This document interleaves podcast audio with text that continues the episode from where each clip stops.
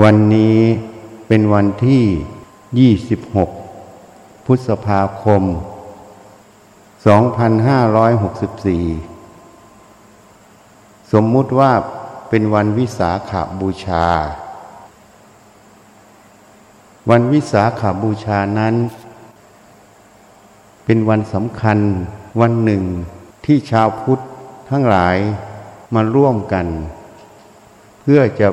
บำเพ็ญทานศีลภาวนา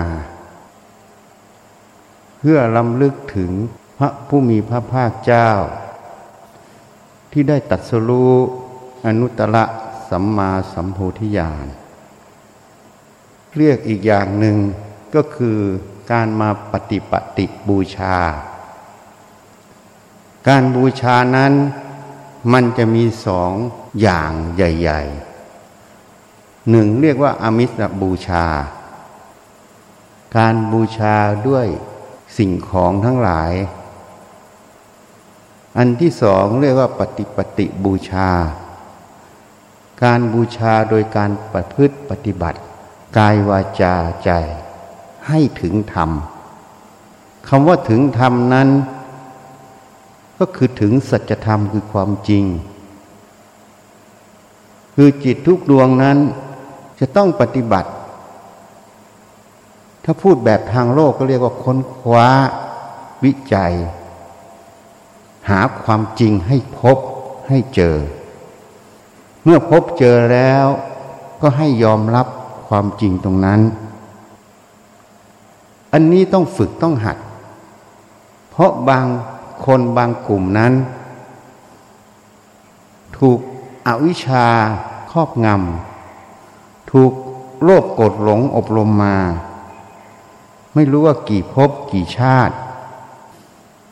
ก็จะเกิดคำว่าเบี้ยว ไม่ตรงนั่นเอง ไม่ยอมรับความจริง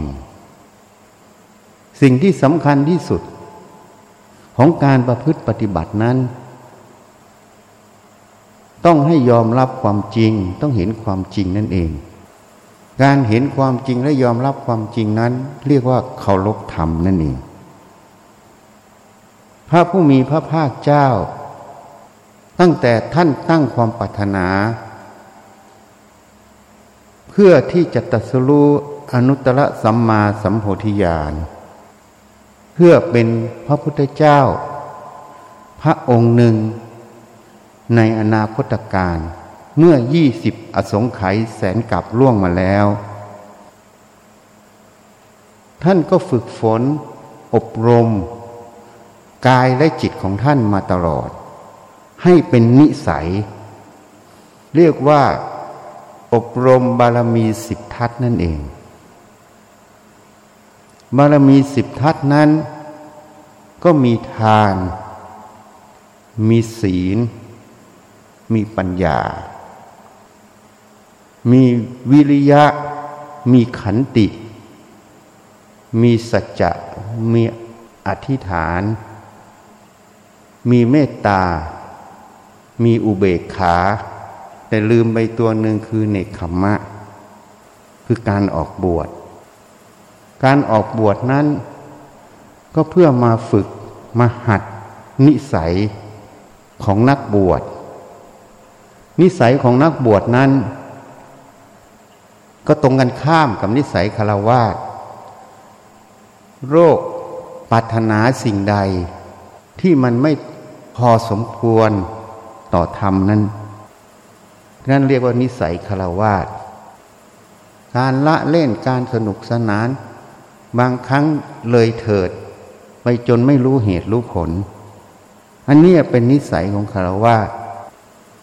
นิสัยของนักบวช ก็มาประพฤติกายวาจาใจ ให้อยู่วงสัจธรรมคือความจริง ไม่ตามโลกกดหลงไปนั่นเอง เพราะฉะนั้นในคำมบารมีนั้น จึงต้องหัดมาหลายภพหลายชาติ มาหัดนิสัยนั่นเอง บารมีสิบทัศนั้นก็คือการมาหัดนิสัย ให้คุ้นเคย ให้เคยชิน ต่อทาน ต่อศีล ต่อเนคขมะ ต่อปัญญา ต่อวิริยะ ต่อขันติ ต่อสัจจะอธิษฐาน ต่อเมตตา ต่ออุเบกขานั่นเอง อันนี้แตกแจงไปเป็นสิบข้อ แต่สุดท้ายสิบข้อนี้ ก็รวมลงวันเดียวอะ่ะ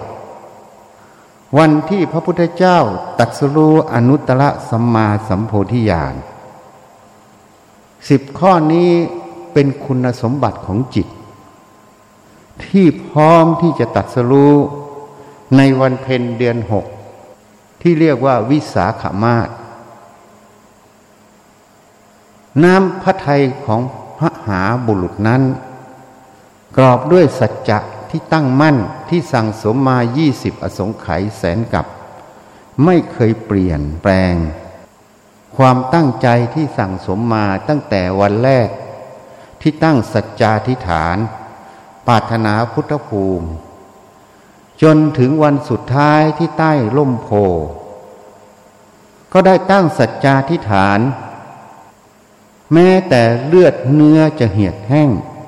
เหลือแต่เอ็นและหนังหุ้มกระดูกถ้าไม่บรรลุโพธิญาณเราจะไม่ลุกจากบัลลังก์สรุปง่าย ๆ ถ้าไม่สำเร็จตามความมุ่งหมาย ก็คือความตายเป็นที่สุดนั่นเอง เมื่อน้ำพระทัยหนักแน่นมั่นคงเช่นนี้ จึงทำให้กิเลสมายาทั้งหลาย ไม่สามารถที่จะรบกวนพระจิตของมหาบุรุษได้ เขาจึงอุปมาอุปไมยเหมือนพยามารและเสนามารทั้งหลาย มาไล่ให้ลุกจากบัลลังก์แต่เนื่องจากน้ำพระทัยที่หนักแน่น เรียกว่าสัจจะบารมี อธิฐานบารมี ที่สั่งสมมายี่สิบอสงไขยแสนกับ มีกำลังเหนือ ความคิดความรู้สึกทุกอย่าง ที่มาหลอกลวงให้ไข้เขวเมื่อจิตตั้งมั่นอย่างนั้น ก็ไม่มีสิ่งใดจะมาคอนแคน อันนี้เป็นคติอันหนึ่ง ที่เราชาวพุทธควรจะน้อมนำมาใส่ใจ การตั้งสัจจะสิ่งใดไว้แล้วที่ตรงต่อความเป็นจริง เราต้องเพียรพยายาม ที่จะรักษา ที่จะก้าวเดิน ให้สำลิดผลตรงจุดนั้น เรียกว่า ไม่งอนแง่น ไม่คอนแคน ไม่เหมือนไม้หลักปักขี้เลน เอียงไปเอียงมา เพราะนั้นผู้ที่มาปฏิบัติธรรมที่ไม่ก้าวหน้านั้น ข้อที่หนึ่งก็คือสัจจะบารมีนั่นเอง ความตั้งใจมั่นตรงนั้นมันไม่มั่นจริง มันคอนแคนพอเจออุปสรรค พอเจอปัญหา พอเจอเรื่องราว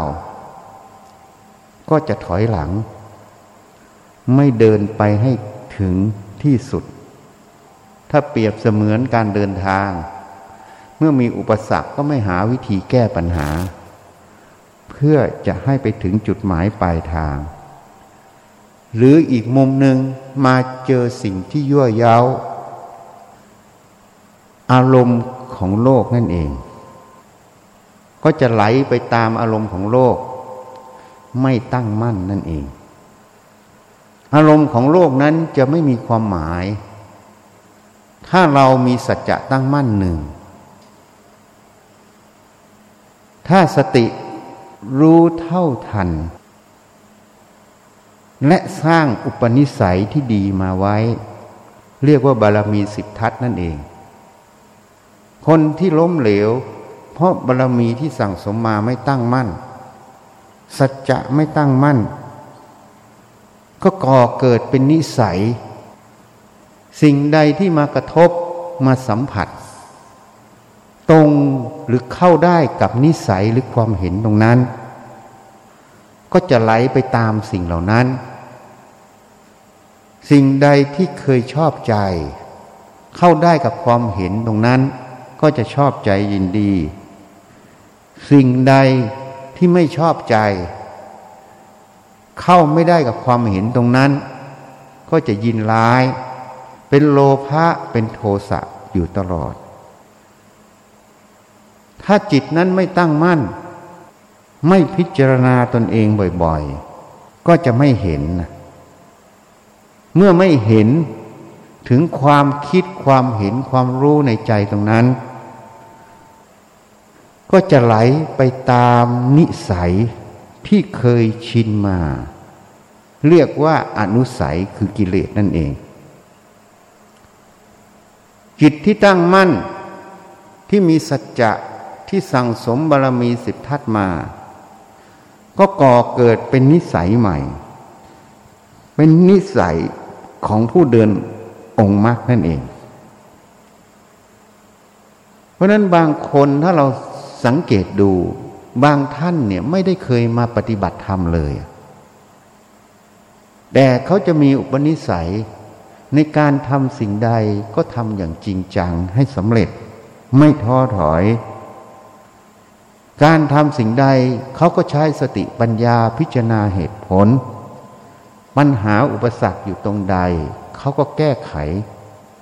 เขาก็สำเร็จในกิจการงานตรงนั้น อันนั้นเรียกว่านิสัยที่เขาสั่งสมมาในอดีต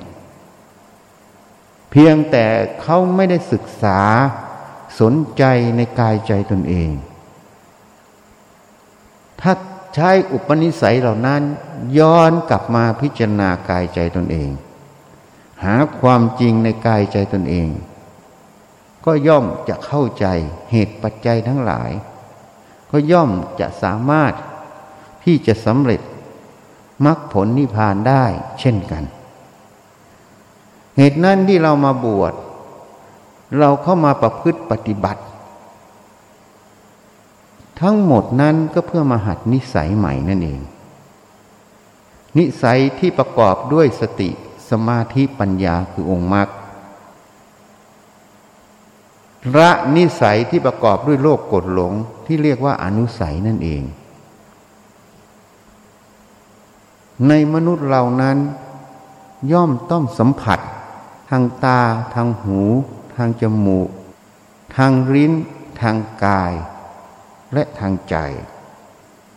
เมื่อมีการสัมผัส รูปรสกลิ่นเสียง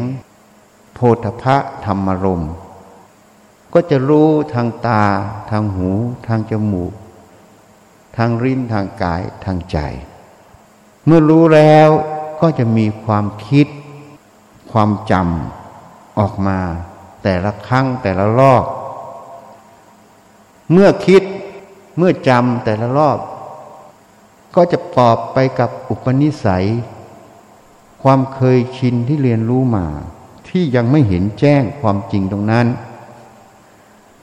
เหตุนั้นผู้ปฏิบัติธรรมทั้งหลาย เขาบัญญัติเป็นสมถะ วิปัสนากรรมฐาน หรือเรียกว่า สมถภาวนา วิปัสนาภาวนา นั่นเองคำว่าภาวนาแปลว่าทำให้มีขึ้นคำว่ากรรมฐาน คือฐานตั้งแห่งกรรมนั่นเอง ก็คือทำกรรมนั่นเอง กรรมที่ทำให้จิตมันสงบ เรียกว่าสมถะ กรรมที่ทำให้เกิด ดวงปัญญา เรียกว่าวิปัสสนานั่นเอง หรือเรียกว่าภาวนาคือทำความสงบให้เจริญขึ้น มีขึ้นในใจตนเองนั่นเองทำปัญญาให้เกิดขึ้นในดวงจิตของตนเองนั่นเอง ให้เจริญขึ้นก็เรียกว่าภาวนา ที่นี้พอเรามาเรียนรู้ตำราเขาเขียนไว้อย่างนั้น มันก็เกิดความคิดนึกปรุงแต่ง เกิดความคิดนึกปรุงแต่ง เมื่อมีสมถะกรรมฐานมีวิเปสนากรรมฐาน ก็เลยคิดว่าจะต้องทำสมถะทำจิตให้สงบก่อน เป็นขั้นตอนแรก เมื่อจิตสงบแล้วค่อยมาเจริญวิปัสสนากรรมฐานเป็นขั้นตอนที่สอง เมื่อเราอ่านตำราเรียนรู้ตามตำรา ก็จะทำไปตามตำราตำราก็เลยเขียนอย่างนี้ ในอัตถกถาจารย์ทั้งหลาย แม้แต่คำพีวิสุทธิมักก็จะพูดถึงกรรมฐานสี่สิบเป็นการรวบรวมแยกแยะในหัวข้อในบางส่วนในพระไตรปิฎก ออกมารวบรวมเป็นกรรมฐานสี่สิบแต่จริง ๆ แล้วในไตรปิฎกไม่เคยเขียนเรื่องกรรมฐานสี่สิบมีแต่การกล่าวถึงหัวข้อบางอย่าง อย่างเช่น อานาปานสติกรรมฐาน กายคตาสติ ในหมวดกายานุปัสสนาสติปัฏฐาน แต่อัตถาจารย์อย่างเช่น พุทธโคสาจารย์ ในคำพีวิสุทธิมักก็ได้ดึงแต่ละอย่างมาทำเป็นหัวข้อ เป็นกรรมฐานสี่สิบเป็นวิธีปฏิบัติ การที่ดึงมาทำในแต่ละหัวข้อก็มีทั้งความถูก ทั้งความผิดคำว่าความผิดนั้นอาจจะมีความผิดพลาดในรายละเอียด ในสิ่งที่ละเอียดในคำสอนตรงนั้น เพราะผู้ที่ทำมานั้น เป็นอัตถาจารย์ เป็นสาวก เป็นนักบวชในอดีตนั่นเอง ความรู้ความเข้าใจ ในกรรมฐานสี่สิบนั้น จะไม่เหมือนพระพุทธเจ้า พระพุทธเจ้าท่านสั่งสมมา อย่างพุทธเจ้าสำนักโคดมเรายี่สิบอสงไขยแสนกับ กรรมฐานเหล่านี้ท่านฝึกฝนมาหมด เกิดความชำนิชำนาญคล่องตัว ท่านจึงมีความรู้ความเข้าใจละเอียด จนถึงท่านสำเร็จ อนุตตรสัมมาสัมโพธิญาณตรัสรู้เป็นพระพุทธเจ้าอาวิชชาดับไปจากจิตของพระองค์ สติปัญญาที่สั่งสมมา จึงสามารถที่จะเห็นถึงความละเอียดอ่อนของแต่ละกรรมฐานนั่นเอง เหตุนั้นยกตัวอย่างง่าย ๆ อย่างอุปสมานุสติกรรมฐานระลึกถึงพระนิพพานเป็นอารมณ์ ส่วนใหญ่ก็จะสอน ไวยพจน์คือภาษาความหมายของพระนิพพาน พระนิพพานดับเพลิงกิเลสเพลิงทุกสิ้นเชิง พระนิพพานไม่มีโลภโกรธหลง พระนิพพานไม่มีความอะไร พระนิพพานหักตัณหาคือไม่มีตัณหา อันเนี้ยเป็นไวยพจน์ของพระนิพพาน เวลาเราเจริญอุปสมานุสติเขาก็จะสอนเราแบบนี้ เราก็ท่องในใจอย่างนี้ระลึกอย่างนี้ มันก็เลยเป็นคำบริกรรมนั่นเอง เหมือนระลึกพุทโธ เหมือนระลึกพุทธานุสติ เหมือนระลึกธรรมานุสติ ระลึกถึงสังขานุสติระลึกถึงจาคานุสติ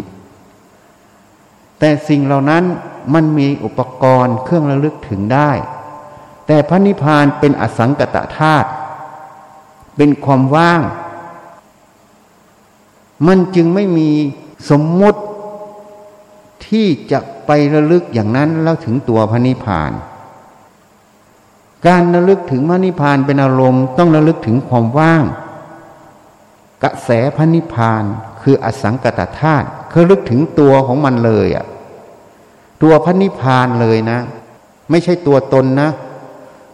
อันนี้ใช้ภาษาสมมุติเฉยๆนั้นลึกถึงตัวพระนิพพานเลย ซึ่งการระลึกถึงตัวพระนิพพานเนี่ย มันจึงเป็นปัญหาในการประพฤติปฏิบัติกรรมฐานบทนี้ เพราะผู้ที่ปฏิบัติทั้งหลาย ส่วนใหญ่จะไม่รู้ถึงอสังกตธาตุข้อนี้ ไม่รู้ถึงกระแสพระนิพพานตรงนี้ การจะลึกถึงอสังกตธาตุข้อนี้ได้ ต้องเคยสัมผัส สัมผัสใครก็สัมผัสพระอรหันตสาวก สัมผัสพระปัจเจกพุทธเจ้า สัมผัสพระพุทธเจ้า ซึ่งท่านมีอารมณ์ความว่างอยู่ โดยเฉพาะเมื่อท่านทำพุทธสมาคม พลังพระนิพพานจะแผ่ออกมา คือความว่าง จิตจะสัมผัสได้ถึงความว่างในรูปของธรรมารมณ์ ธรรมารมณ์ตรงนี้มีอยู่สองส่วน ส่วนที่หนึ่งเรียกว่า สังกตธาตุธาตุที่มีปัจจัยปรุงแต่ง ก็เรื่องเวทนาสัญญาสังขาร วิญญาณ เรื่องของขันห้า เรื่องของโลภโกรธหลง พวกนี้เป็นสังกตธาตุ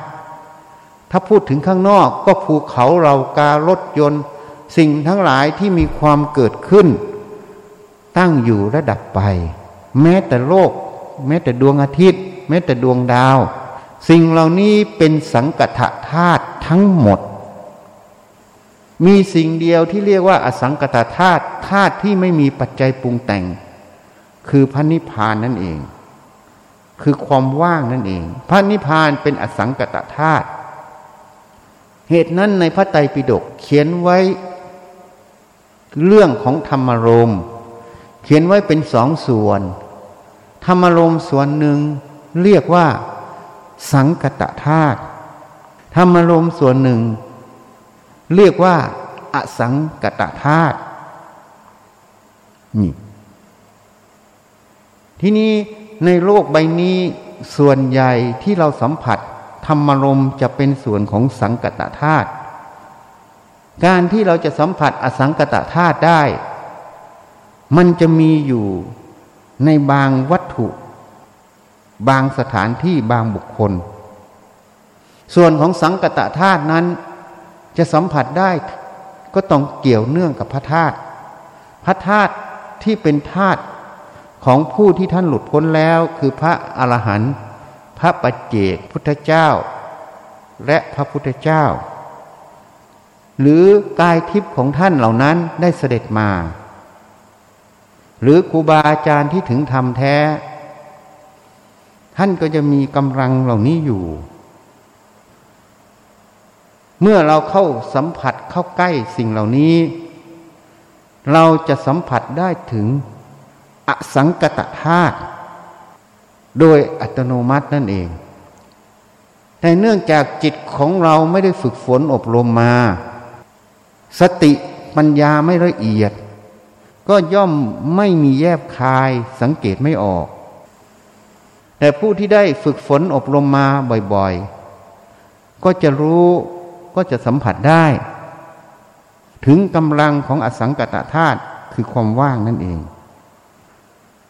เหตุนั้นการเจริญอุปสมานุสติกรรมฐาน ที่สอนกันในตำราทั้งหมด มันไม่ตรง มันเป็นทางอ้อมไม่ใช่ทางตรง การจะฝึกอุปสมานุสติได้ตรงที่สุด ก็ช่วงที่พระพุทธเจ้าทำพุทธสมาคม หรือเก้าใกล้วัตถุที่เป็นพระธาตุนั่นเอง สิ่งเหล่านี้มันเป็นความแยบคาย เหตุนั้นการที่เราสร้างเจดีย์พระพุทธเจ้าเจ็ดพระองค์ จุดประสงค์ของการสร้างไม่เหมือนที่อื่นในประเทศไทย เพราะเรารู้ถึงกำลังของพระธาตุเราสร้างเพื่อบรรจุพระบรมสารีริกธาตุของพุทธเจ้าเจ็ดพระองค์ พระประเจกพุทธเจ้า พระอรหันตธาตุพร้อมทั้งอัญเชิญพระธาตุที่เป็นพระธาตุเมนของท่าน ให้เสด็จมารวมที่นี่หมด เพื่อให้ จุดนี้มีกำลังของพระธาตุของพุทธเจ้าเจ็ดพระองค์ พระประเจกพุทธเจ้า และพระอรหันต์ทั้งหลาย ที่เข้านิพพานไปแล้ว ก็เพื่อการภาวนานั่นเอง เมื่อจิตได้สัมผัสกำลังของพระธาตุได้สัมผัสกำลังของอสังกตธาตุที่อยู่บนท่าตรงนั้น จิตนั้นก็จะสงบได้เร็ว จิตนั้นก็จะแจ่มใสเบิกบานเร็ว สติสมาธิจะก่อตัวได้ง่าย ก็จะสามารถพิจารณาอัตธรรมได้ง่าย ก็จะสามารถบรรลุธรรมได้ คือเห็นความจริงนั่นเอง เรียกว่าบรรลุธรรม อันนี้จึงเป็นคุณประโยชน์ในการสร้างพระเจดีย์เราไม่สร้างพระเจดีย์ใหญ่โต เราไม่สร้างพระเจดีย์เพราะพระธาตุ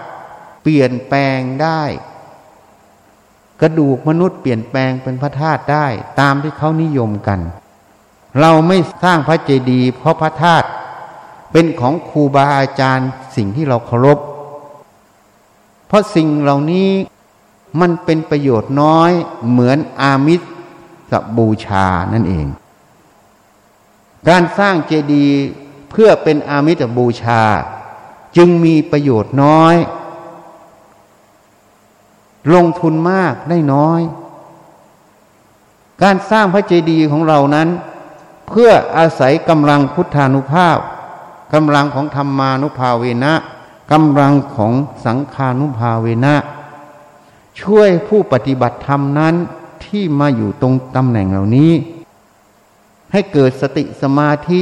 ให้รู้จักอารมณ์พระนิพพานนั่นเอง ก็จะเป็นเหตุปัจจัยให้ท่านเหล่านั้นเมื่อประพฤติปฏิบัติก็จะเข้าถึงพระนิพพานได้ง่ายขึ้น อันนี้เป็นการสร้างพระเจดีย์เพื่อปฏิปฏิบูชานั่นเอง เหตุนั้นวัตถุประสงค์ของการสร้างพระเจดีย์นั้นมันต่างกัน ส่วนใหญ่จะไม่มีใครพูดประเด็นนี้ ไปพูดประเด็นก่อนหมด เพราะเขาไม่เห็น เขาสัมผัสถึงกำลังเหล่านี้ไม่ได้ เขาไม่รู้จัก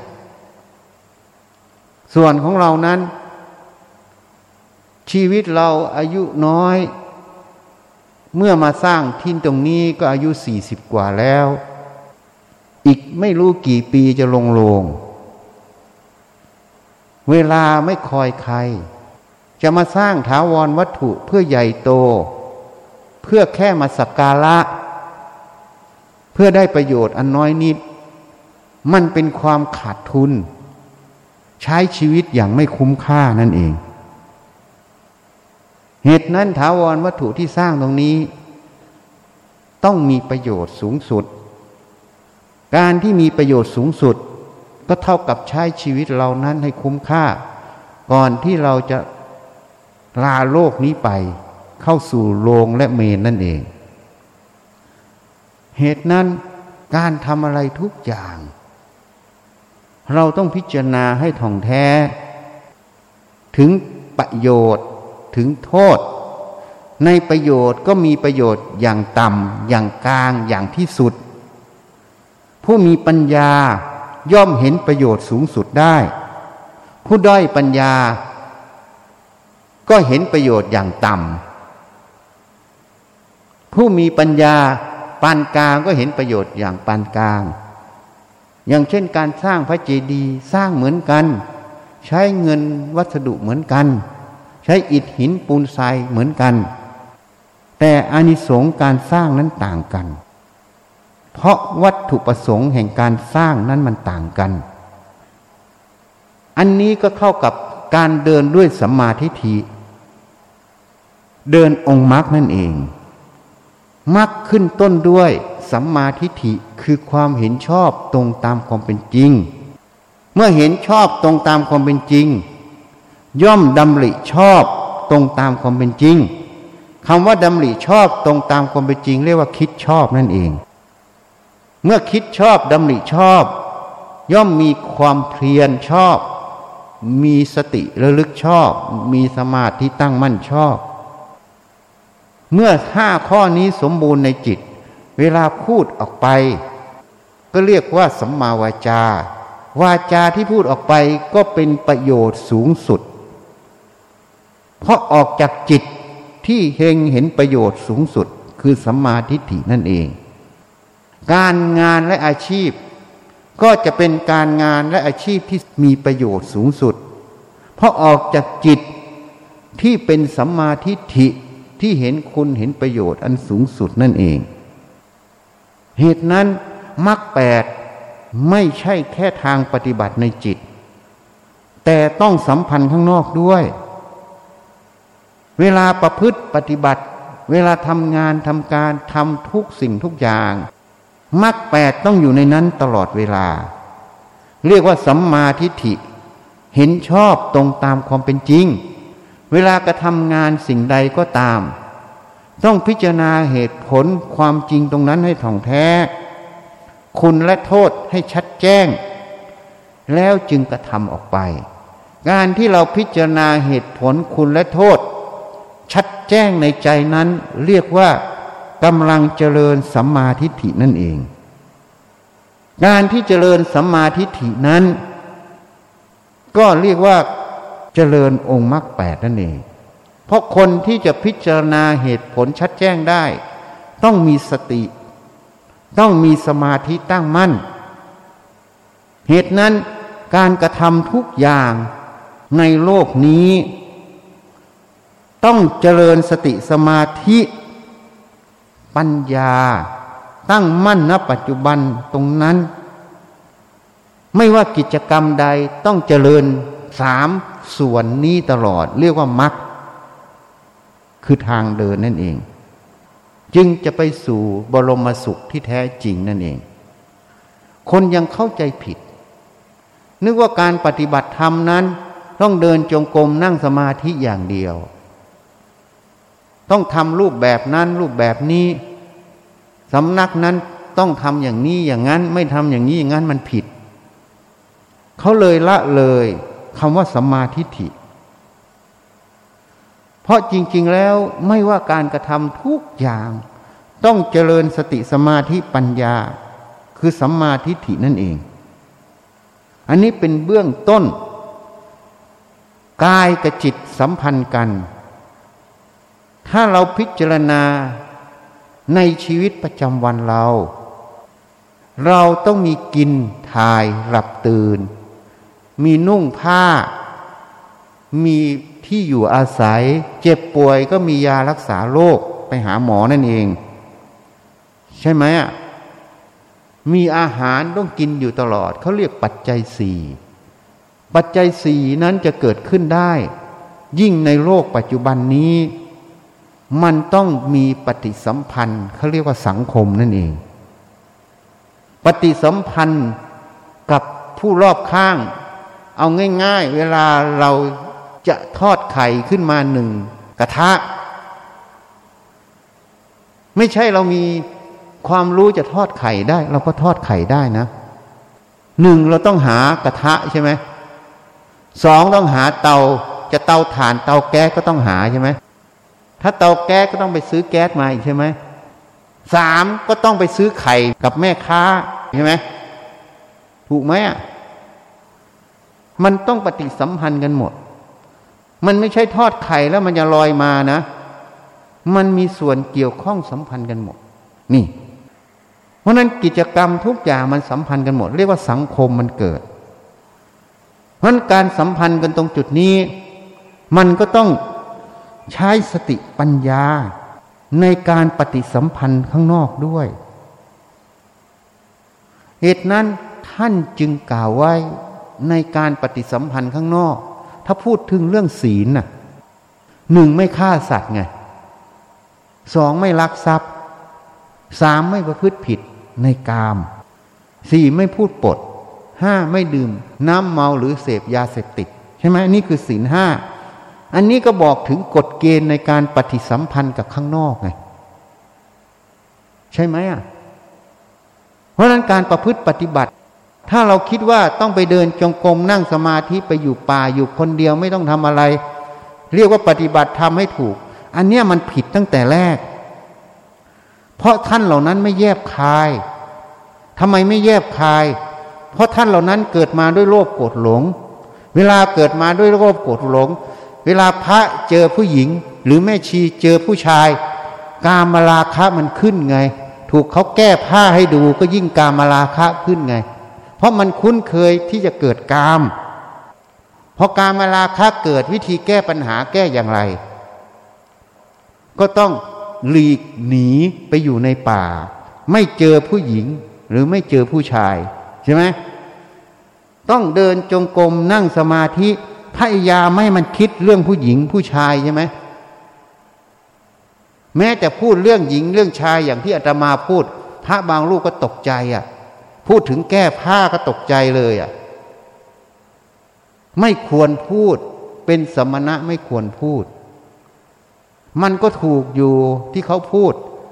แต่มันก็ผิดในธรรมขั้นละเอียด เพราะคำพูดมันเป็นสมมติหมด แต่เจตนาในการพูดนั้นพูดเพื่ออะไรอะ เพื่อให้รู้จักเรื่องของสมมุติต่างหาก ไม่ได้พูดเพื่อการมากราคะ นี่ความละเอียดมันอยู่ตรงนี้ นี่ เพราะฉะนั้นท่านเหล่านี้แก้ปัญหาอย่างไร ก็หลีกนี้ไปอยู่ในป่า ไปเดินจงกรมนั่งสมาธิ พยายามไม่ให้มันคิด พอไม่ให้มันคิดไปเปลี่ยนในอารมณ์ใดอารมณ์หนึ่ง มันก็เกิดความสงบ ราะมันไม่ได้คิดเรื่องอื่นพอเกิดความสงบ ก็ยินดีในความสงบ ก็มุ่งแต่ทำความสงบ แล้วกิเลสขณะนั้นก็ไม่ขึ้นมาคือการมาราคะ ก็เลยสำคัญตนผิดว่าตัวเองสำเร็จแล้วเป็นพระอนาคา แต่จริง ๆ พระอนาคาไม่ใช่ไม่คิด เขายังรู้จักพระอนาคาผิดไป รู้จักพระอรหันต์ผิดไป ถ้าพูดมาก เดี๋ยวเขาจะมีวิวาทะไม่พูดดีกว่า นี่พอไปทำอย่างนั้น ก็มุ่งแต่จะให้จิตมันหยุดคิด เมื่อมุ่งจิตให้หยุดคิด มุ่งจิตอยู่ในจุดใดจุดหนึ่ง มันก็เกิดความสงบ เพราะมันไม่ได้มีอะไรมาก่อกวน แน่วแน่อยู่ตรงนั้น แล้วก็มุ่งทำอยู่อย่างนั้นตลอด ก็เลยเรียกสมถกรรมฐานไงบางคนก็ติดในสมถกรรมฐานตรงนี้ จนตายไงเวลาตายก็ไปเกิดเป็นพรมแต่พรมพวกนี้เป็นพรมโลกีนะ ไม่ได้พรมอริยเจ้า เพราะยังไม่ได้ละสังโยชน์ออกจากใจ นี่ พอดีคนก็ไปเห็นน่ะว่าพระเหล่านี้ไม่ยุ่งกับผู้หญิง ไม่ยุ่งกับใครอยู่ป่าสันโดษวิ่งเดินกลับไปกลับมาโอ้เป็นพระดี ก็เลยก่อเกิดเป็นทัศนคติ เป็นอุดมคติ ก็เลยมุ่งกันทำอยู่อย่างนั้น ก็เลยไม่ต่างกับฤาษีชีภัยในสมัยพุทธกาลที่เขาหลีกนี้ไปประพฤติตนอย่างนั้น จริงๆแล้ว การที่เราจะปฏิบัติธรรมเห็นธรรมนั้น การเดินจงกรมนั่งสมาธิทำให้จิตสงบนั้นเป็นแค่เบื้องต้น ไม่ใช่ที่สุด ถ้าพูดโดยย่อ การปฏิบัติธรรมนั้น จะต้องเห็นความจริงของขันห้า เมื่อเห็นความจริงของขันห้า ความจริงของขันห้าเป็นอย่างไร ท่านก็กล่าวไว้ รูปังอนิจจัง รูปไม่เที่ยง รูปังอนัตตา รูปเป็นอนัตตา ไม่ใช่ของเราไม่ใช่เราไม่ตัวตนของเรา เวทนานิจา เวทนาคือสุขทุกข์เฉยๆไม่เที่ยง เวทนาอนัตตา เวทนาไม่ใช่ของเรา ไม่ใช่เราไม่ใช่ตัวตนของเรา ตรงเวทนานี้เป็นปัญหา เพราะสอนกันผิดๆเยอะ บางสำนักก็สอนให้นั่ง ไม่ขยับหลายชั่วโมง ฉันลองมาหมดแล้วอะ ฉันลองนั่งไม่ขยับ ฉันลองมาแล้ว พิจารณามาหมดแล้ว แต่ฉันลองแค่อาทิตย์เดียว ฉันก็รู้เหตุรู้ผล ฉันก็เลยไม่ทำต่อ แต่เชื่อมั่นว่าพระหลายรูปที่ทำไม่รู้สิ่งที่ฉันเห็น เวทนาอนิจจาคือเวทนาคือความสุขทุกข์เฉยๆ เอาเรื่องการนั่งก่อน วันนี้อย่าเปิดเผยมันชัดแจ้งขึ้นเอาเรื่องการนั่ง เวลานั่งขาขวาทับขาซ้าย มือขวาทับมือซ้ายตั้งกายให้ตรง เวลานั่งไปนั่งไปนั่งไปนั่งไป เวลาพุทโธ พุทโธ พุทโธ บางคนพุทโธเข้าไปจิตมันสงบมันนิ่งเข้าไป มันไม่รับรู้ภายนอกมันก็นั่งได้นาน แต่บางคนมันไม่เข้าอย่างนั้น มันก็เจ็บตรงที่สัมผัส เวลาหนังมันสัมผัสตรง พื้นตรงนั้น มันสัมผัสนานๆ ไม่ขยับเลือดที่ไปเลี้ยงตรงนั้นน่ะ มันก็ไม่สมบูรณ์ มันก็เกิดการเจ็บ การแสบการร้อนตรงนั้นน่ะ เหมือนคนไข้ที่จะเกิดแผลกดทับ ที่เป็นพวกอมพึษอมพาตที่นอนติดเตียง นี่ เวลามันเจ็บ ก็เอาชนะมันน่ะ เอาชนะมัน เวลาจิตมุ่งมั่นเอาชนะมัน มันก็เด็ดเดี่ยวก็จริง จิตที่เด็ดเดี่ยวตรงนั้นน่ะก็จริง แต่มันน้อมเข้าไปสู่สมาธิ แต่มันไม่เห็นว่าเวทนานะ่ะมันอนิจจา ความเจ็บตรงนั้นน่ะมันไม่เที่ยง ที่มันตั้งอยู่ เพราะมันนั่งกดทับนาน ถ้าลุกขึ้น เหตุปัจจัยมันเปลี่ยน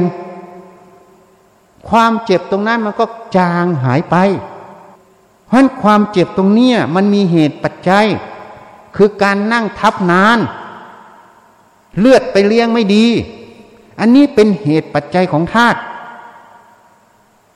การที่เวทนาเกิดขึ้นตามเหตุปัจจัยของธาตุเวทนาตัวนี้จึงเป็นอนัตตา ไม่ใช่เรา ไม่ใช่ของเรา ไม่ใช่ตัวตนของเรา ไม่ใช่สิ่งที่เราจะไปเอาชนะ ถ้ายังมีจิตที่จะเอาชนะเวทนาอยู่ ก็ยังเห็นเวทนานั้นเป็นคู่ต่อสู้อยู่ ยังมีสัตว์บุคคลอยู่ในนั้นตลอด เราปฏิบัติธรรมไม่ใช่เอาชนะเวทนา เราปฏิบัติธรรมเพื่อให้เห็นความจริงของเวทนา ความจริงของเวทนาคือมันไม่เที่ยง มันมีเหตุปัจจัยให้เกิด อย่างคนมีโรคความดันโลหิตสูง เวลาความดันมันขึ้นสูงสูง มันก็ปวดหัว ไอ้ปวดหัวเรียกว่าทุกขเวทนา ทุกขเวทนามันมีเหตุปัจจัยคือโรคความดัน ถ้าลดความดันลงปวดหัวมันก็หาย บังคับให้มันไม่หายได้ไหม ไม่ได้ บังคับให้มันเกิดได้ไหม ไม่ได้ ถ้าเหตุปัจจัยมันไม่ถึงพร้อม เวลาเฉยๆไม่มีอะไรไม่มีโรคจะบังคับให้ปวดหัวได้ไหมก็ไม่ได้ ใช่ไหมเวลาความดันขึ้นสูงๆจะบังคับให้ไม่ปวดหัวได้ไหมก็ไม่ได้ ถ้าจะให้ปวดหัวมันดับทำไง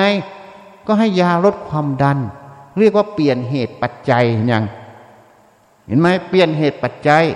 เพราะนั้นการปวดหัวคือเวทนานี้ มันจึงเป็นอนัตตา มันบังคับไม่ได้ มันไปตามเหตุปัจจัย เมื่อมันไปตามเหตุปัจจัย มันจึงไม่ใช่ของเรา ไม่ใช่เราไม่ใช่ตัวตนของเรา ต้องเห็นท่องแท้ไปในจิต ส่วนใหญ่ผู้เจริญกรรมฐาน ไม่ว่าสายต่างๆ ที่นั่งนานๆนั่งดูเวทนา ส่วนใหญ่จะไม่เห็นคำว่าอนิจจังกับอนัตตาของเวทนา เมื่อไม่เห็นความจริงของเวทนา ก็มีแต่จะเอาชนะเอาเหนือมันให้ได้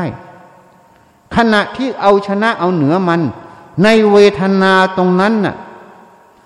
มันจึงสัมพันธ์กับจิต ที่มีอุปทานอยู่นะ เขาไม่เห็นว่าเวทนาเป็นอนัตตา มันจึงเอาเราเข้าไปในเวทนาโดยไม่รู้ตัวนั่นเอง จะนั่งได้ทั้งคืน ก็ไม่เห็นสมมติ ที่มันแทรกซ้อนเข้าไปสู่เวทนาตรงนั้น จึงยังไม่ได้เจริญเวทนานุปัสนาสติปัฏฐาน ตามพุทธประสงค์ของพระพุทธเจ้า แล้วกรอบกับตรงนั้นก่อให้เกิดความเห็นผิด ความคิดผิดก่อเกิดเป็นอุปทาน ยึดมั่นถือมั่น นั่งสมาธิต้องนั่งนานสี่ชั่วโมงห้าชั่วโมงหกชั่วโมงแปดชั่วโมง ใครนั่งไม่ได้ ไม่ได้ปฏิบัติธรรม อันนี้จึงเป็นอิรูชันเป็นความหลงผิด ไม่เห็นความจริงของเวทนานุปัสสนา ว่าเวทนานั้นมันไม่เที่ยง มันเป็นอนัตตาคำว่าอนัตตาคือไม่ใช่ของเรา ไม่ใช่เราไม่ตัวตนของเรา เมื่อไม่ใช่ของเรา มันจึงเป็นสภาพธรรมอันหนึ่งที่เกิดขึ้นแล้วดับไป ตามเหตุปัจจัยของเวทนาตรงนั้น เมื่อมีเหตุก็เกิด เมื่อเหตุดับเวทนาก็ดับ เหตุนั้นพระพุทธเจ้าจึงสอนทำทั้งหลายเกิดแต่เหตุ ท่านตัดเหตุแห่งธรรมนั้นและธรรมนั้นนั่นเอง เวทนาก็คือธรรมอันหนึ่ง เหตุของเวทนานั้น ก็เป็นธรรมอีกอันหนึ่ง เมื่อมีเหตุเวทนาก็อยู่ เมื่อเหตุนั้นดับ เวทนานั้นก็ดับ จึงไม่มีใครเอาชนะใคร มีแต่ความเห็นแจ้งความจริงตรงนี้ ถอนอุปทานเราหรือสมมุติ ออกจากเวทนาตรงนั้นนั่นเอง เมื่อถอนสมมุติออกจากเวทนา จึงเห็นเวทนาสักแต่ว่ายานคือความรู้ สักแต่ว่าสติอาศัยระลึก เมื่อไม่มีเราเข้าไปในนั้น ไม่มีเขาเข้าไปในนั้น ทิฏฐิคือความเห็นที่จะเอาชนะมัน มันก็ไม่มี ตัณหาที่จะสู้กับมันก็ไม่มี ตัณหาที่จะอยากได้มันก็ไม่มี ที่อยากผักใสมันก็ไม่มี มันแค่สภาพธรรมอันหนึ่งเฉยๆอะนี่ อันนี้เรียกว่าความจริงของเวทนา ส่วนใหญ่เมื่อจิตมุ่งที่จะนั่งนานๆ มันจึงมีเจตนาเจตสิก ในเจตนาเจตสิกในความรู้ตรงนั้น มันสำคัญเป็นเราโดยไม่รู้ตัว เราจะเอาชนะเวทนาให้ได้ แล้วก็เลยไปเจริญสมถะ จิตมันแข็งแกร่งจริง แต่วิปัสสนาญาณมันไม่เกิดไงเพราะมันหลง หลงตั้งแต่เริ่มคิดที่จะทำแล้ว การศึกษาเวทนา เราต้องศึกษาเพื่อเห็นความจริงของเวทนา คือมันไม่เที่ยง มันทนอยู่ไม่ได้ เรียกว่าทุกขัง มันเกิดขึ้นแล้วดับไปตามเหตุปัจจัย ไม่ใช่ของเรา ไม่ใช่เราไม่ตัวตนของเรา เรียกว่าอนัตตานั่นเอง นี่กอบกับครูบาอาจารย์ ลูกยอ ลูกศิษย์เพราะครูบาอาจารย์ก็ฝึกมาแบบนั้น โอ้ ดีมาก เอาเลยนั่งให้นานสี่ชั่วโมงเลย ทั้งคืนได้เลย พอลูกยอมาก็เลยฮึกเหิม ฮึกเหิมก็พยายามเอาชนะเวทนา นั่งสู้เวทนาเอาชนะเวทนา นั่งสู้เวทนาชนะเวทนา เลยไม่เห็นว่าจริง ๆ แล้วเราไม่ได้เอาชนะใคร ทุกอย่างเป็นไปตามสภาพเหตุปัจจัยของเขาหมด แต่นิสัยคนในโลกเอาง่าย ๆ อย่างผู้มีอำนาจ หรือเจ้านายกับลูกน้องเนี่ย เวลาพูดจากัน ลูกน้องเถียงไม่ได้ใช่ไหม ถูกไหมพวกที่เป็นหัวหน้าทั้งหลาย หรือเป็นลูกน้องทั้งหลาย ทั้งข้าราชการ ไม่ใช่ข้าราชการ เวลาคุยหัวหน้าเนี่ยเถียงหัวหน้าได้ไหมถูกไหมเขาก็ใช้อำนาจบังคับไว้ ถ้าหัวหน้าดีหน่อยก็จะฟังเหตุฟังผลใช่ไหมส่วนใหญ่ ถ้าหัวหน้าไม่มีวุฒิภาวะทางจิต ก็จะบังคับใช่ไหมเองเป็นลูกน้องเองต้องฟังฉันน่ะไอ้นิสัยบังคับตรงนั้นมันติดอยู่นั่นแหละคือตัวอัตตา เวลามาเจริญเวทนานุปัสนา ไอ้นิสัยอย่างเงี้ยมันก็จะบังคับเอาชนะเวทนาไง อันนี้แหละมันเป็นมิจฉาทิฏฐิไม่เห็นไง เหตุนั้นเราเข้าใจผิด เราเห็นครูบาอาจารย์ตามประวัติต่าง ๆ นั่งทั้งวันนั่งทั้งคืนทั้งอะไรต่างๆ เราเข้าใจว่าเขาคงเห็นทำข้อนั้นข้อนี้ ตอนหลังเราจึงมารู้ว่ามันไม่ใช่ มันไม่ได้เกี่ยวกันเลยกับนั่งนานนั่งมาก มันเกี่ยวกับสติปัญญา แยบคายในการนั่งและจุดประสงค์ในการนั่ง คนที่นั่งเวทนาเขานั่งเพื่อหาความจริง เพื่อให้เห็นว่า เวทนาเป็นเหตุปัจจัยให้เกิดตัณหาเนี่ยมันเป็นอย่างไร เขาต้องการเห็นตัวนี้ แต่คนเจริญเวทนาส่วนใหญ่ ฝึกเพื่อตัณหาไง เอาชนะเวทนามันเลยเป็นตัณหาไม่รู้ตัว ไม่เห็นว่าเวทนามันทำให้เกิดตัณหาอย่างไร นี่ เหตุนั้นท่านจึงกล่าวไว้เมื่อสุขเวทนาเกิด ราคานุสัยตามนอนเนื่อง เมื่อทุกขเวทนาเกิด ปฏิคานุสัยตามนอนเนื่อง เมื่ออุเบกขาเวทนาเกิด อวิชานุสัยตามนอนเนื่อง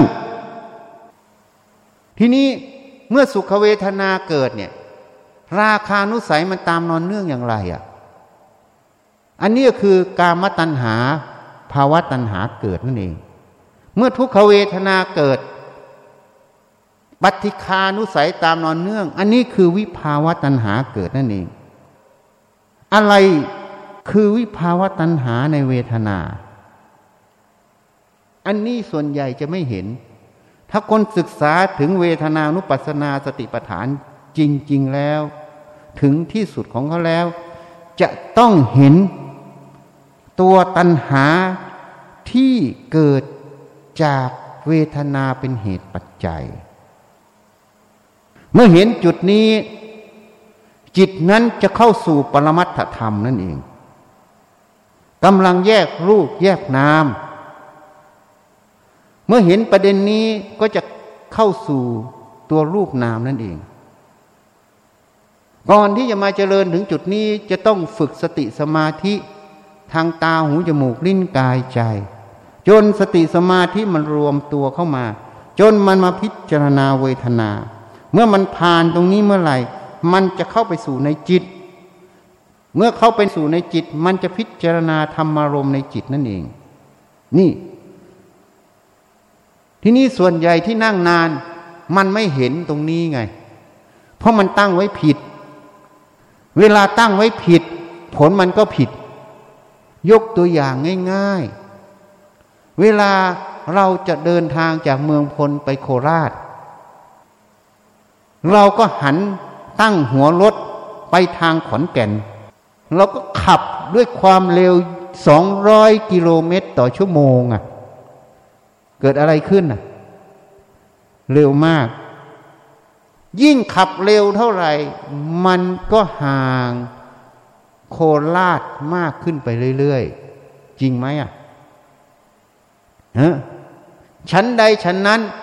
เวลาเราสู้กับเวทนา ยิ่งนั่งนานเท่าไหร่ ก็เหมือนเราตั้ง หัวรถไปทางขอนแก่น แต่จุดประสงค์ต้องการไปโคราช ยิ่งนั่งนานเท่าไหร่ ยิ่งห่างจากโคราชนานเท่านั้น แต่คนเข้าใจผิด นั่งได้นานสี่ชั่วโมงหกชั่วโมงแปดชั่วโมง ก็เลยมาเป็นราคาคุย เพราะคนปฏิบัติธรรมต้องนั่งได้กี่ชั่วโมง อย่างนั้นกี่ชั่วโมงอย่างนี้ จึงว่าปฏิบัติธรรมแท้ แต่คนไม่เห็นประเด็นนี้ ประเด็นที่ตั้งไว้ผิด เมื่อตั้งไว้ผิด มันยิ่งห่างจากจุดมุ่งหมายไกลไปเท่านั้นไง นี่คนไม่เห็นนี่ท่านทัศนะให้ฟัง เหมือนเราจะไปโคราช แต่เรามุ่งรถไปทางขอนแก่น ยิ่งมุ่งเร็วเท่าไหร่ ยิ่งห่างโคราชมากขึ้นเท่านั้นถูกไหมชั้นใดชั้นนั้น เมื่อตั้งไว้ผิด ยิ่งนั่งเป็นวันๆหลายวันก็เลยผิด เหตุนั้นหลวงปู่มั่น จึงถามอาจารย์มหาบัว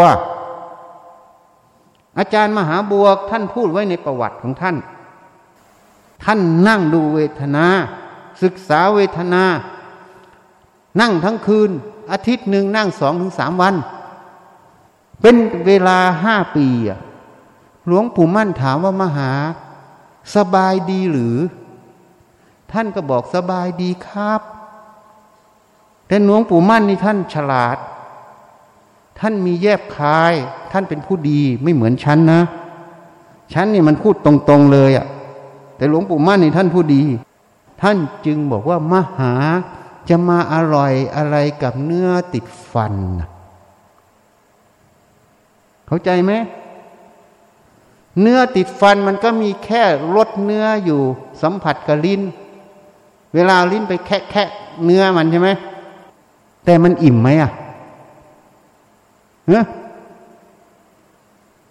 อันนี้ท่านพูดให้คติไปพิจารณา แต่ถ้าเป็นชั้นแล้ว ฉันจะพูดอย่างเมื่อกี้เนี่ย ยิ่งนั่งนานเท่าไหร่ ยิ่งห่างไกลเท่านั้น เพราะจุดมุ่งหมายเราเอาชนะ เราไม่ได้เอาศึกษาเวทนาให้ท่องแท้ เพื่อให้เห็นตัวตัณหา พื่อละตัวตัณหา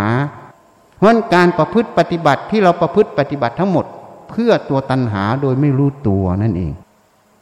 เมื่อตัณหาเกิด มันจึงมีทิฏฐิมานะเกิด มันมีมานะตรงไหน ก็ตรงเอาเวลามาเทียบเคียง ถ้านั่งไม่ได้ชั่วโมงอย่างนั้น ชั่วโมงอย่างนี้ อย่ามาคุยเรื่องธรรมะ อันนี้เรียกว่าตัวมานะมันเกิด เทียบเขาเทียบเราแล้วนะ ว่ากูเก่งไง กูนั่งได้นานมึงนั่งไม่ถึง อย่ามาคุยเรื่องธรรมะ อัตตาตัวตนมันเกิดโดยไม่รู้ตัวยังไม่เห็นคำพูดตัวเอง ถ้าท่านถึงทำแท้ ท่านจะเห็นวาจาที่มันออกมา ว่าที่มันออกมาน่ะ มันมีอะไรแอบแฝงในคำพูดตรงนั้น นี่ มันจะรู้หมด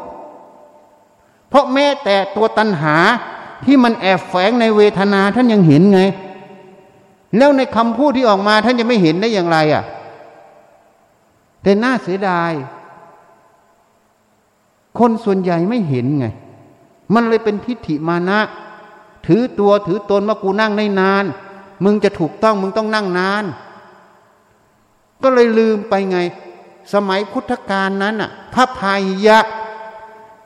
ไปทูลถามธรรมพระพุทธเจ้า พระพุทธเจ้าแสดงธรรมแค่สี่บาท พระพายยะสำเร็จเป็นพระอรหันต์ไง นี่เขาลืมพุทธประวัติข้อนี้ ใช่ไหม ทีนี้พระพุทธเจ้าก็รับสั่งว่า เรากำลังจะออกบินทบาท ให้เราบินทบาทกลับมาแล้ว ค่อยสนทนากัน พระพายะก็แย้งว่า ข้าพระพุทธเจ้ามีเวลาน้อยพระเจ้าค่ะ ถ้าพระองค์ออกบินทบาทกลับมาได้ข้าพระเจ้าเกิดปัจจุบันทันด่วนตายขึ้นมา จะได้ฟังธรรมจากพระโอษฐ์ของพระผู้มีพระภาคเจ้าหรือไม่พระเจ้าค่ะ เมื่อท่านตัดสิ่งนี้ขึ้นมา ชีวิตเป็นสิ่งที่ไม่แน่นอน ความตายเป็นสิ่งที่แน่นอน พระผู้มีพระภาคเจ้าก็ยอมรับเหตุผลที่ท่านกล่าว เอาอย่างนั้นเราจะแสดงโดยย่อ นี่ เมื่อท่านแสดงธรรมโดยย่อเสร็จ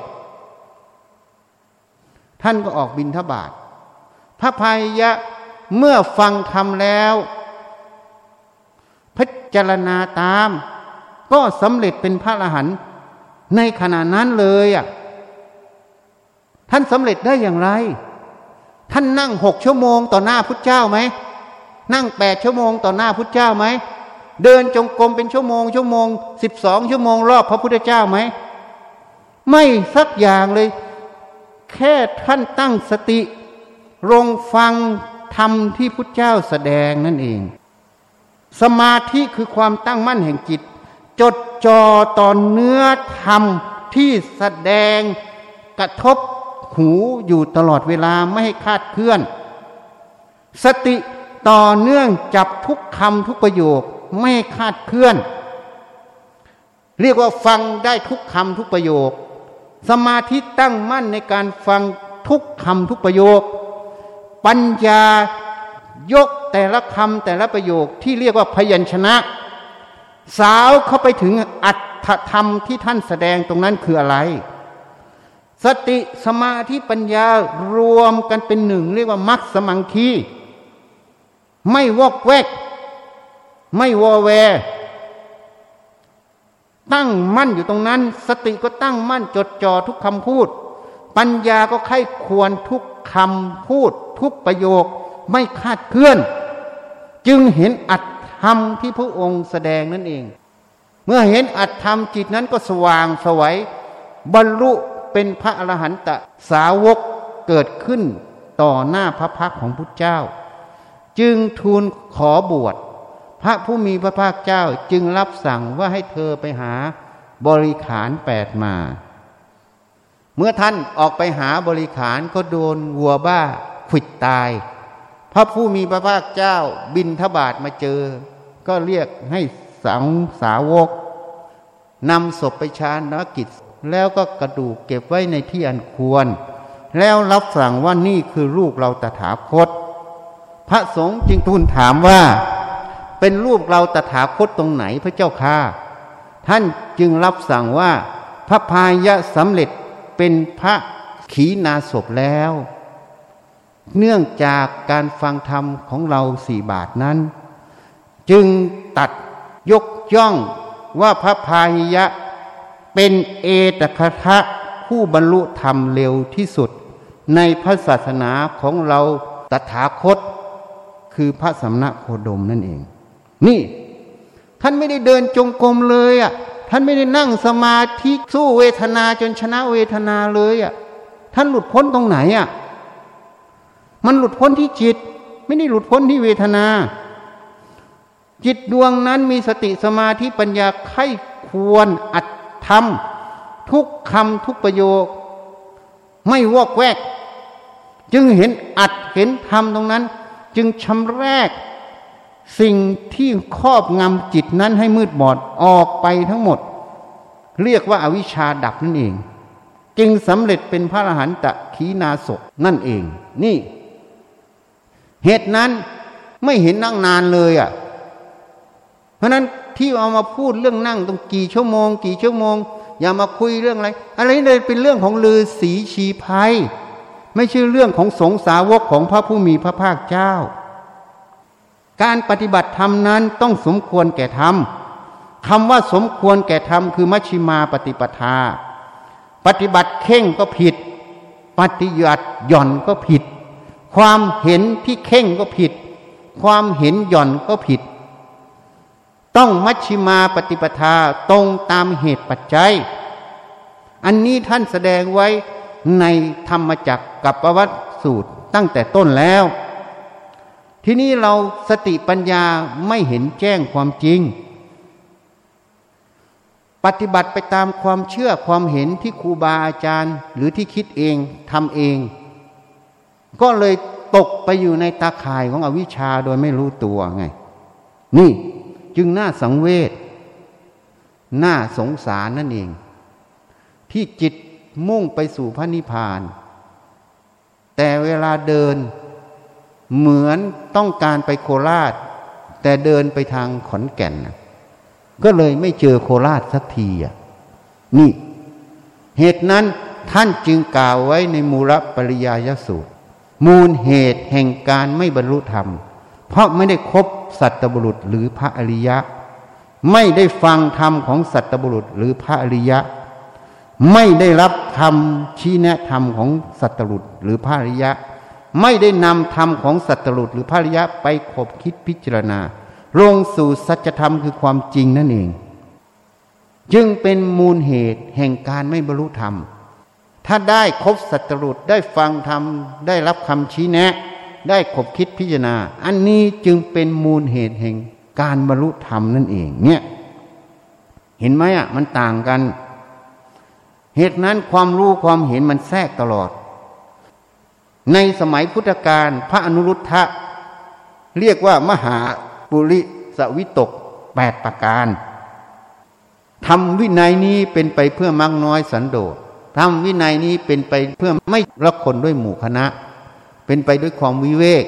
ทำวินัยนี้เป็นไปเพื่อความลกความเพียรทำวินัยนี้เป็นไปเพื่อสติสมาธิปัญญาเจ็ดข้อยังไม่บรรลุธรรมนะ เพราะมันยังบังอยู่ ไอ้พวกนี้เป็นมรรค ยังบังอยู่นะ พระผู้มีพระภาคเจ้า จึงตัดต่อพระอนุรุทธะ อนุรุทธะทำวินัยนี้เป็นไปเพื่อทำที่ไม่เนื่นช้าทำที่เนื่นช้าไม่ใช่ทำวินัยของเราตถาคต เราตถาคตไม่มีธรรมที่เนื่นช้าธรรมที่เนื่นช้าคืออะไร คือตัณหา คือทิฏฐิคือความเห็น คือมานะถือตัวถือตน นี่ ท่านกล่าวแค่นี้พระอนุรุทธะก็ใช้สติสมาธิปัญญาฟังพระผู้มีพระเจ้าเจ้าแสดง จึงอย่างลงสัจธรรมคือความจริง ทิฏฐิเกิดขึ้นได้อย่างไร ความเห็นน่ะเกิดขึ้นได้อย่างไรก็เกิดขึ้นจากการเรียนรู้ทั้งหมด แล้วก็การเชื่อไปตามความรู้ความเห็นที่เรียนมา แต่ไม่ได้ไข้ควรด้วยสติสมาธิปัญญา ว่าความเห็นนั้นมันตรงต่อสัจธรรมคือความจริงไหม นี่หลวงพ่อประสิทธิ์ท่านให้คติ สิ่งใดถ้าเวลาเราตอบปัญหา ถ้าเขาแย้งเราได้ แสดงว่าตอบปัญหานั้นตก อย่างเช่นนั่งสี่ชั่วโมงหกชั่วโมงแปดชั่วโมง ฉันก็แย้งให้ฟังพระพาหิยะ เพราะนั้นความเห็นนี้ตก เอาอริยสาวกผู้ทรงเอตระคะมาเป็นตัวเทียบเลยอะเขามองไม่เห็นอะเรียนจบไตรปิฎกแม้แต่เรียนบาลีเป็นปทเก้าก็ไม่เห็นเพรามันบางเหลี่ยมอยู่ นี่สอบตก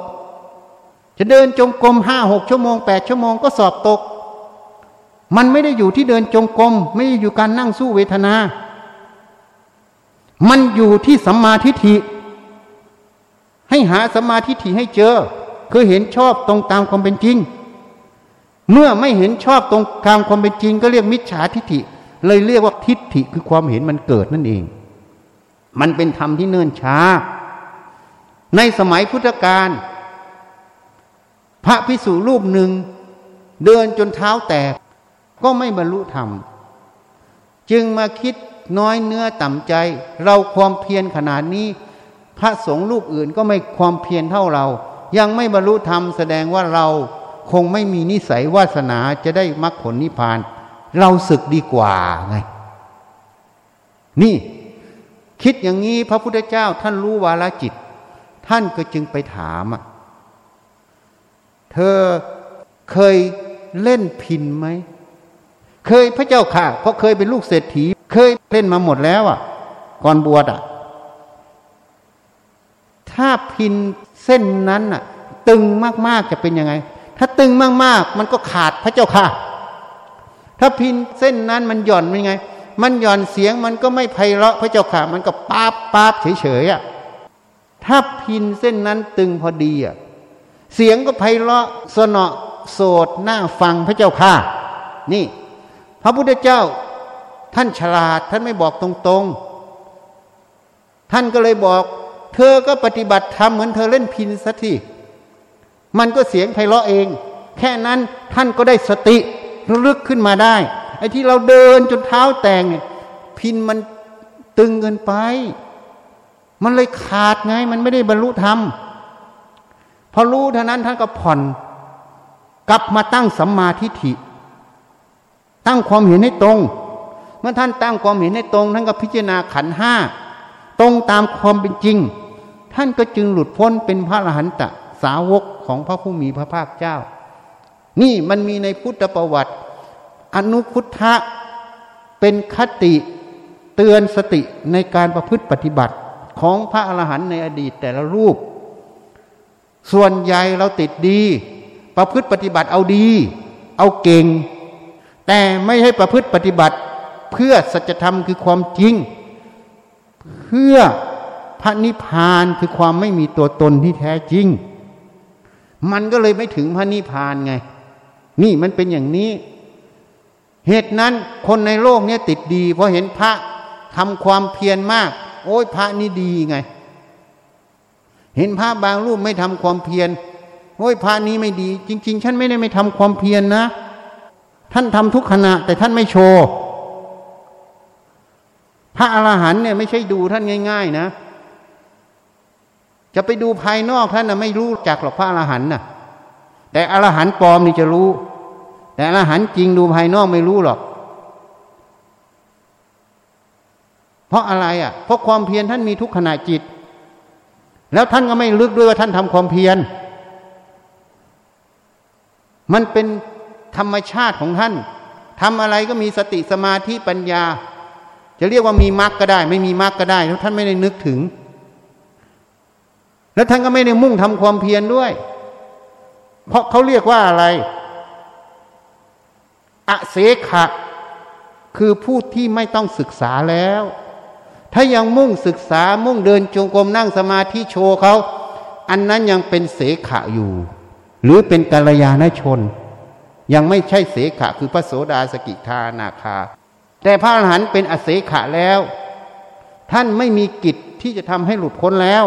ท่านไม่ได้มุ่งทำถ้ายังมุ่งมันยังมีเจตนาเจตสิกยังมีมรรคอยู่ แต่ท่านเป็นปกติ ปกติที่มีสติสมาธิปัญญามีความว่างอยู่ตลอด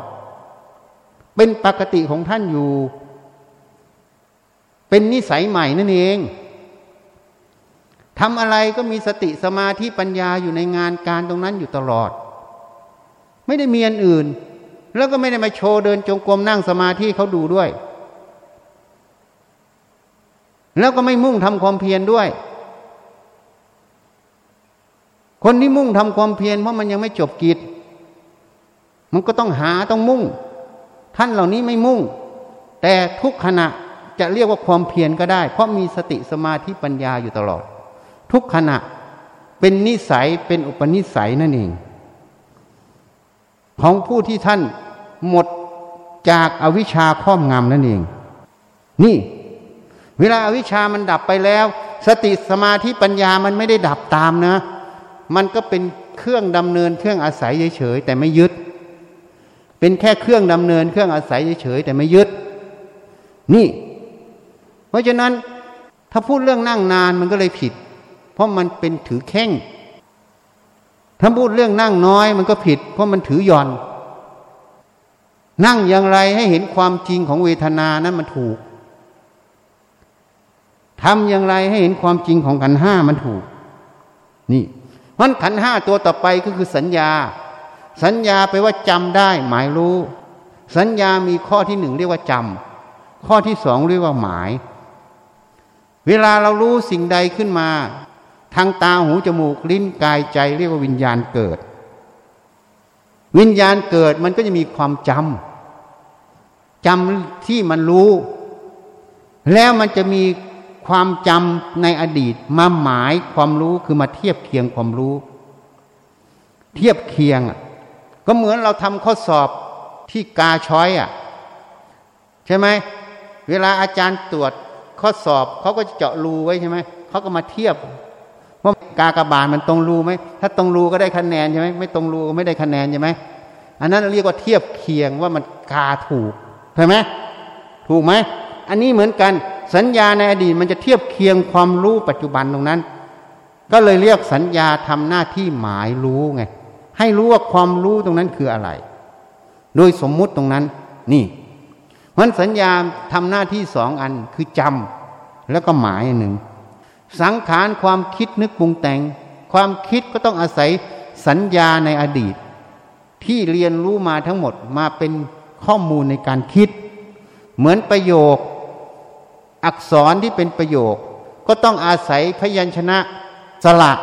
ในการผสมจึงเป็นอักษร เป็นประโยคขึ้นมาใช่ไหมชั้นใดชั้นนั้น วิญญาณก็เกิดจากรูปกระทบตา เสียงกระทบหูกลิ่นกระทบจมูกรสกระทบลิ้น เย็นร้อนอ่อนแข็งกระทบกายแม้แต่คิดนึกทำอารมณ์กระทบใจ ก็รู้ทางตาหูจมูกลิ้นกายใจ สิ่งเหล่านี้ทั้งหมดเกิดตามเหตุปัจจัยทั้งหมด จึงไม่ใช่ของเรา ไม่ใช่เราไม่ตัวตนของเรา เมื่อไม่ใช่ของเราไม่ใช่เราไม่ตัวตนของเรา จึงไม่สมควรไปสำคัญหมาย ว่าเป็นนั้นเป็นนี้อะ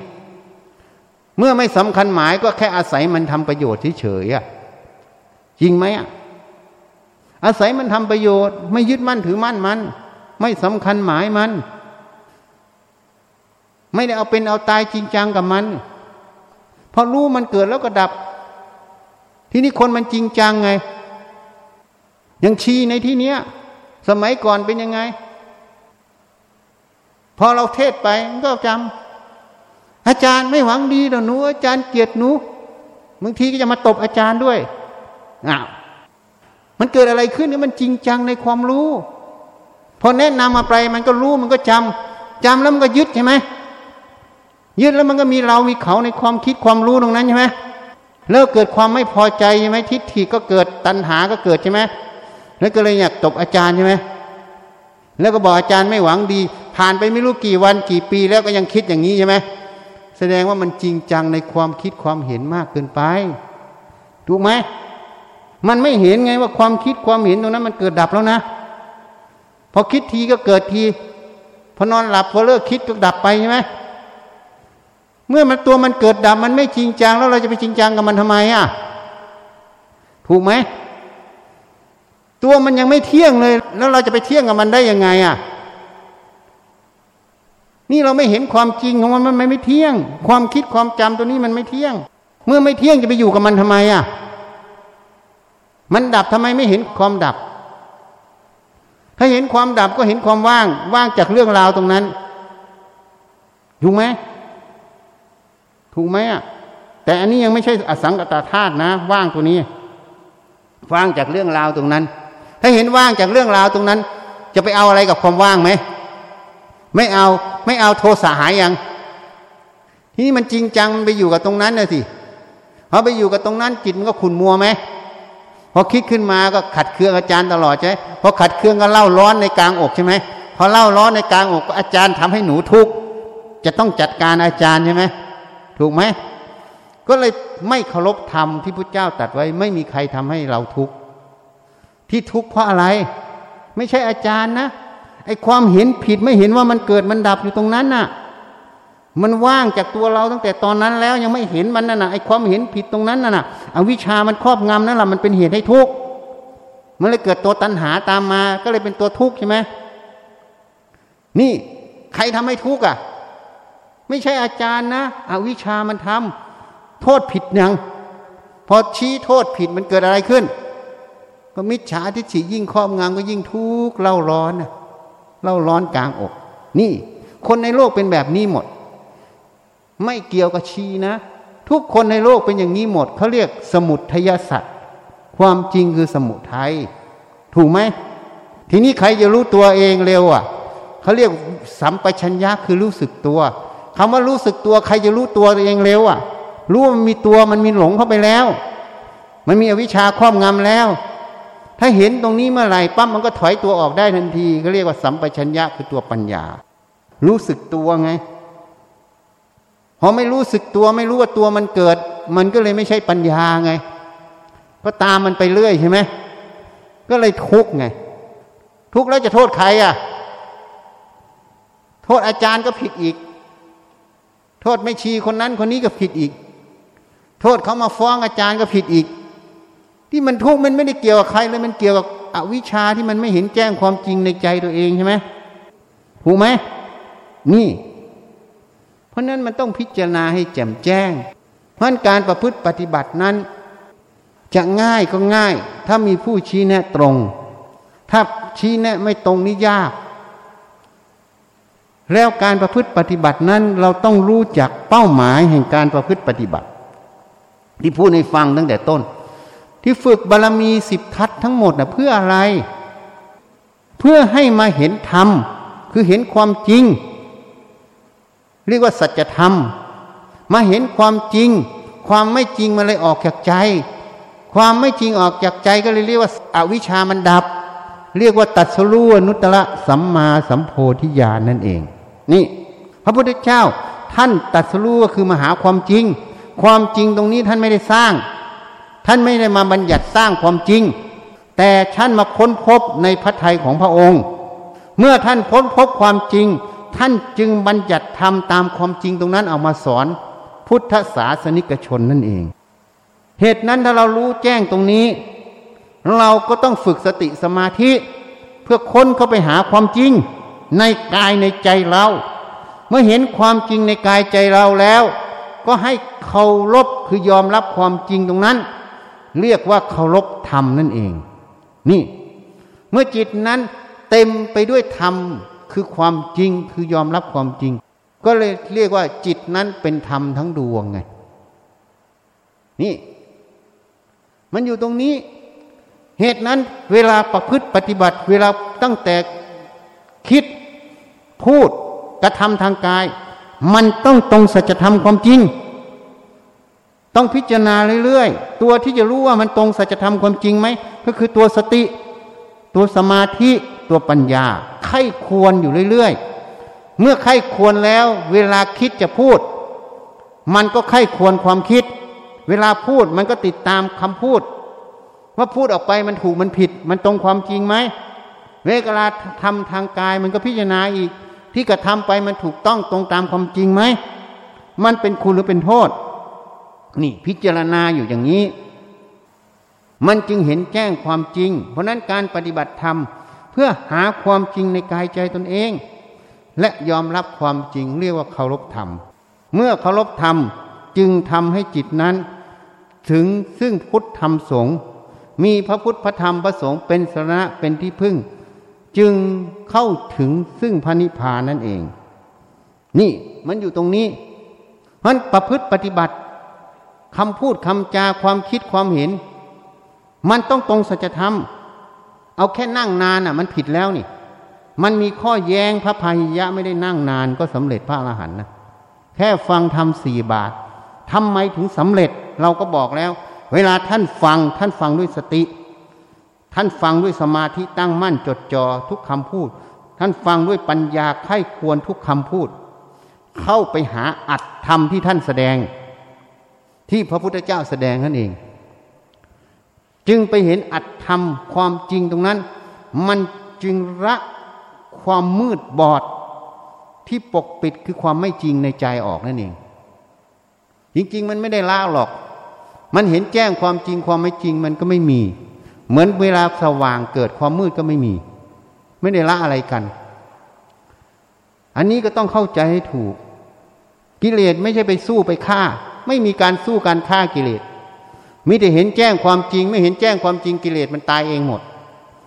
เพราะถ้ายังไปฆ่ากิเลสไปสู้กิเลสยังมีการเบียดเบียนกิเลสอีกนะ ยังมีเบียดเบียนกิเลสอีกนะมันสมณะในธรรมวินัยนี้ไม่เป็นศัตรูกับใครสมณะในธรรมวินัยนี้ไม่เบียดเบียนใคร เพราะเมื่อเห็นแจ้งความจริงสมมุติในใจท่านก็ไม่มี ไม่หลงสมมุตินั่นเอง ไม่หลงสมมุติก็ไม่มีการทำลาย มีการฆ่ามีการเอาชนะใคร ก็เลยเป็นปกติแห่งจิต ที่กอบด้วยสติปัญญาเห็นแจ้งความจริง นี่มันเป็นอย่างนี้ เหตุนั้นการประพฤติปฏิบัติธรรมจะว่าง่ายก็ง่าย จะว่ายากก็ยากขึ้นกับมีผู้เช้นแนะ ให้ตรงสัจธรรมหรือไม่ การปฏิบัติธรรมนั้นต้องไข้ควรข้อวัดปฏิบัติ ไข้ควรความรู้ความเห็นที่ตัวเองปฏิบัติเรื่อยๆ แม้แต่การนั่งนาน มันมีอะไรแอบแฝงอยู่นะ แม้แต่คำพูด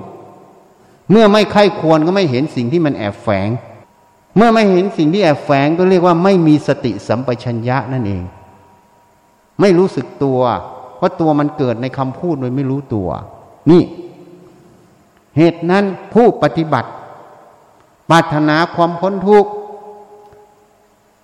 ดังวันวิสาขาบูชาที่พุทธเจ้าท่านตรัสรู้อนุตตรสัมมาสัมพุทธญาณท่านก็มาค้นพบความจริงในใจของพระองค์นั่นเอง ท่านก็ยอมรับความจริงตรงนี้อวิชชาจึงดับไปจากใจของท่านนั่นเอง เราสาวกสากยบุตร ก็ต้องมาศึกษาหาความจริงในกายใจ ความจริงในกายใจคือขันห้าคืออะไร เมื่อจิตนั้น เจอความจริงเห็นความจริงแล้ว เวลาปฏิสัมพันธ์กับสิ่งภายนอก ก็ปฏิสัมพันธ์ด้วยสติสมาธิปัญญาตลอด จึงเกิดคำว่ามัชชิมาปฏิปทา ข้อวัดปฏิบัติต่างๆ จะเป็นมัชชิมาหมด ไม่มีอะไรดีกว่าอะไร มีแต่ความพอเหมาะพอดีในเหตุปัจจัยณปัจจุบันตรงนั้น ทั้งภายนอกทั้งภายในนั่นเอง การแสดงธรรมวันนี้ก็สมควรแก่เวลาก็ขอยุติแต่เพียงเท่านี้นะ เข้าใจไหมอะ หมอ หมออย่าหลับนะ อยากบรรลุธรรมห้ามหลับ ถ้าสติสมาธิปัญญาต้องจดจ่อในการฟัง ต้องหัด เพราะนั้นประพฤติปฏิบัติเพื่อหาความจริงนะจำเอาไว้นะเพื่อหาความจริง การเดินจงกรมนั่งสมาธิเพื่อฝึกสติสมาธิ ฝึกสมาธิก็เพื่อให้มันตั้งมั่นณปัจจุบันนธรรม เวลาฟังก็ต้องมาตั้งมั่นที่การฟัง สติต้องมาตั้งมั่นสมาธิต้องตั้งมั่นที่การฟัง ปัญญาต้องไข้ควรอัดทำแต่ละคำที่ฟัง ถ้าสติสมาธิปัญญามันจดจ่องี้มันไม่ง่วงนอนหรอกนะไอ้ที่ง่วงนอนแสดงวินิวรณ์มันแทรกแล้ว นั้นมันจึงไม่บรรลุธรรม ถ้าฟังอย่างนี้มันจะบรรลุธรรม เพราะการฟังธรรมก็เหมือนงานอันหนึ่ง ต้องทำด้วยสติสมาธิปัญญา เวลาไปล้างหินก็ต้องล้างด้วยสติสมาธิปัญญา เวลาไปเทปูนก็ต้องเทด้วยสติสมาธิปัญญา ทุกอย่างต้องใช้สติสมาธิปัญญาตลอด เป็นนิสัย ที่นี่ฟังธรรมอะ เราประมาทในการฟัง ไม่ตั้งสติสมาธิปัญญาฟังแต่ละคำพูด จึงไม่ได้ประโยชน์ไง เหตุนั้นผู้ที่ท่านตั้งสติสมาธิไข้ควรแต่ละคำพูดท่านจึงบรรลุธรรมไงสำเร็จพระโสดาสกิทานาคาลหันไปโดยลำดับไง เขาสำเร็จในการฟังอย่างพระพายยะก็สำเร็จในการฟัง นี่ภาษาลิบุตรก็สำเร็จในการฟังพอฟังพระอัจฉริแสดงแค่ ทำทั้งหลายเกิดแต่เหตุ พระตถาคตเจ้าตัดเหตุแห่งธรรมนั้นและธรรมนั้น แค่นี้ท่านก็สำเร็จพระโสดา เพราะท่านสติสมาธิท่านจดจ่อฟังอยู่ทุกขณะ แล้วท่านพิจารณาตามท่านก็เห็นอัตธรรมตรงนั้น สว่างจ้าในใจท่านเลยอะนี่ เพราะนั้นเราต้องหัด อันนี้ก็คือการหัดอีกอันหนึงก็เรียกว่าปฏิบัติธรรม เขาสอนผิดนะ เวลาฟังทำให้พุทโธ พุทโธ พุทโธ ไม่ต้องสนใจอะไรพุทโธ เดี๋ยวทำมันจะมาประสานกันเองผิดหมด นี่เป็นคำสอนที่ผิด เวลาฟังทำสติมันต้องจดจอ่อสมาธิมันต้องตั้งมั่น ปัญญามันต้องไข้ควรอัดทำแต่ละคำพอพุทโธมันไปสนใจพุทโธมันไม่ได้ยินหรอก สมมุติตัวนั้นอะมันไม่ได้เข้า ภาษานี่เป็นสมมุติพอเข้าไปปั๊บมันก็ไป พิจารณาสติมันจับแล้วสมาธิตั้งมั่นจะพิจารณาอัดของภาษานั่นคืออะไร แล้วเทียบเคียงลงในใจตัวเองที่เรายังไม่เห็นแจ้งตรงไหน นี่ต่างหากไม่ใช่พุทโธพุทโธฟังไม่พุทโธเดี๋ยวทำมันสมานกันไม่มีทาง แม้แต่เทวดาพรมเขาฟังทำเขาฟังไง มันเป็นภาษาใจมันสื่อกันเข้าไปเนี่ยเราพูดเป็นภาษามนุษย์แต่กระแสจิตนั้นเป็นกระแสใจ ภาษาใจมันจะฟังเขาจะฟังทุกประโยคเหมือนกัน แล้วเขาจะบรรลุธรรม เพราะนั้นการสอนที่ผิดจึงมีผลเสียหายมาก การสอนที่ถูกจึงมีอานิสงส์มาก แค่ประโยคเดียวเนี่ยเสียหายมาก แต่เราไม่อยากพูดเพราะพูดไปแล้ว มันจะขัดแย้ง เพราะเขาเชื่อว่าเขาถูก นี่นะ เข้าใจยังอ้าว ยะถาวาริวาหาปุราปริปุเรนติสาครังเอวเมวะอิโตทินังเปตานังอุปกัปปติอิจิตังปฏิตังตุมหังคิปเมวะสมิจตุสัพเพปุเรนตุสังกปา จันโทปนาราโสยะธามณิโชติราโสยะธาสัพพิติโยวิวัชันตุสัพพโรโควินัสตุ